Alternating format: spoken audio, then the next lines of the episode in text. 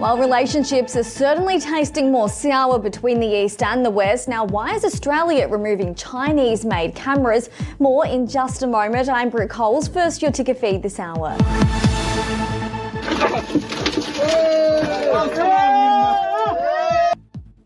Fears a second disaster is on the horizon as earthquake survivors struggle without power in freezing conditions. The death toll continues to climb, those breaking developments next. The US House passes a resolution as tensions escalate between China and the US. Ticker's Veronica Dudo live in New York. U.S. military and national security experts have confirmed that the spy balloon shot down into the Atlantic Ocean was part of a major surveillance program run by the Chinese military. I'm Veronica Dudo live in New York, and I'll have the details coming up. Trump is back. Meta restores the former president's Facebook and Instagram accounts. Now, what will he post after years of suspension? More soon. Raindrops keep falling on my head. But that doesn't mean my eyes will soon be turning red.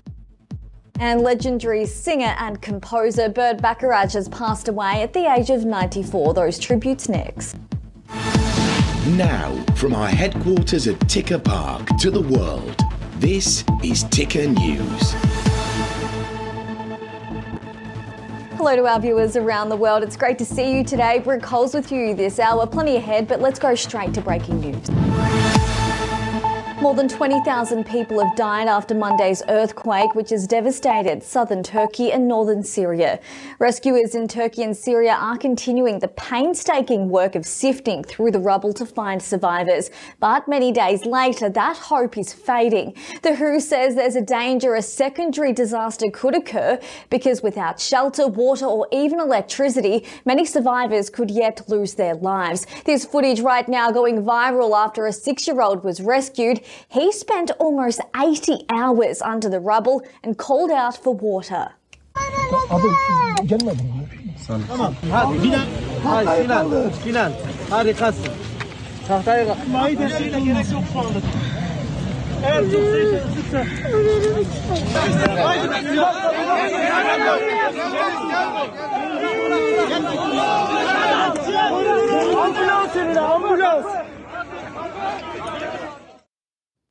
Turkish authorities rejected criticism that the government was not doing enough. The president says the disaster was beyond what any government could prepare for.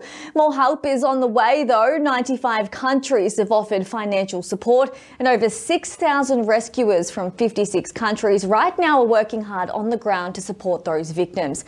Now, they're also re- revealing details about their journey to living in the location, as Matthew Laratonda reports.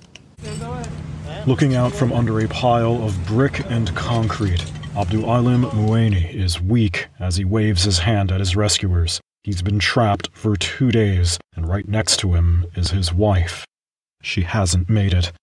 La ilahe illallah. You can hear a member of the search and rescue team praying. Another one is telling someone, I keep telling you there's three people in there. Altında bir tane daha kız var. This is the city of Hatay, Turkey, one of the hardest hit in the earthquakes. And now, several days after the disaster struck, the death toll in Syria and Turkey is almost unimaginable near 20,000 people as of Thursday. But this many days later, the chances of finding more survivors may also be falling. Scenes like this baby and family of four rescued after 65 hours, or this dog, will become more rare. And the uncertain future for the survivors is coming further to the front. The first United Nations aid convoys reached Syria, and for now, camps of tent cities and other temporary accommodations are sprouting up in both countries, but it's limited. Questions of homelessness are rising, and what happens after? Mueni's story ends in tragedy. We couldn't talk to him directly, but two of his friends told us that he's originally from Syria and fled the civil war there to find love in Turkey. His wife was Turkish. His two daughters also died in the disaster, laid side by side wrapped in blankets.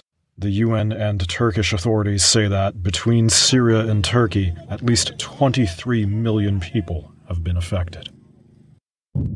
A full Congress has finally received a classified briefing about that Chinese spy balloon. Now, it does come as the US military says the spycraft was part of the Chinese Communist Party's surveillance program. Ticker's US correspondent Veronica Dudo joins us live from New York. Veronica, thanks for joining us today. Now, what are lawmakers saying about this classified briefing? Hey there, Brett. Well, the classified briefing was broken up into two separate sessions. First, members of the United States House of Representatives received their classified briefing, and then senators were briefed on Capitol Hill. Now, lawmakers say they still have many concerned and unanswered questions. Now, this also comes on the same day that U.S. military and senior national security officials have confirmed that the spy balloon was part of a major surveillance program run by the Chinese military. Take a listen. Since we don't know the extent of the program, at least I did not receive a briefing indicating how long uh, that program's been in place. But we know one thing uh, it, it stayed deliberately over Montana because of our facilities, nuclear uh, missile facilities that we have in Montana. And then mm-hmm. it bre- breached. This whole pattern was was designed. This was not an accident. This was not a weather balloon blown up, of course. This was deliberate espionage by the Chinese Communist Party.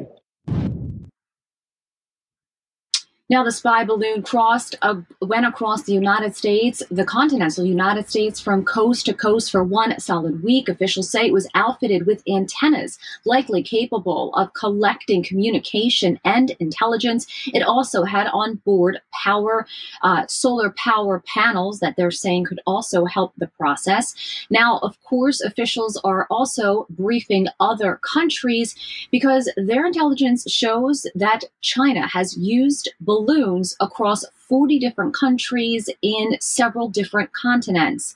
Now, this comes as the U.S. Navy says that a lot of the debris is still underwater.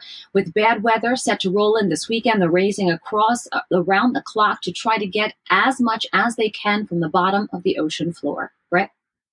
Veronica Dudo, thank you for all those developments. Ukraine's leader Volodymyr Zelensky has called on the EU leaders to provide fighter jets and arms for the war against Russia. Zelensky made the remarks at a sitting of the European Parliament in Brussels. He also pledged that Ukraine is striving to become a member of the EU. First time in history, the European Union is providing military aid of such scale. And for the first time in history, it is working on, I believe, positive evaluation of internal reforms in a European country that is defending itself in this total war. And while we are fighting, we are also upgrading our institutions. We are moving closer to the European Union. Ukraine will be a member of the European Union. Victorious Ukraine will be a member of the victorious European Union. The Chinese Foreign Ministry is warning Australia's government against overusing the excuse of national security and abusing state power. It's all in response to Australian Defence Minister Richard Marles announcing that Chinese security cameras will be removed from Defence Department sites. China says it always encourages Chinese companies to engage in conduct that falls within the scope of market principles, international rules, and even local laws. The CCP hopes Australia will provide a fair, just, and non-discriminatory environment for those companies. Now, an audit found 900 pieces of surveillance equipment built by Chinese firms have been installed within Australia's Defence Department. Marles says the government has no choice but to act. We're doing an assessment within Defence as to where those cameras exist, and um, when we've gone through that process, we'll obviously remove them. Okay, stay with us because we have plenty more ticker news coming up right after this. You're watching Ticker News. More news is just minutes away.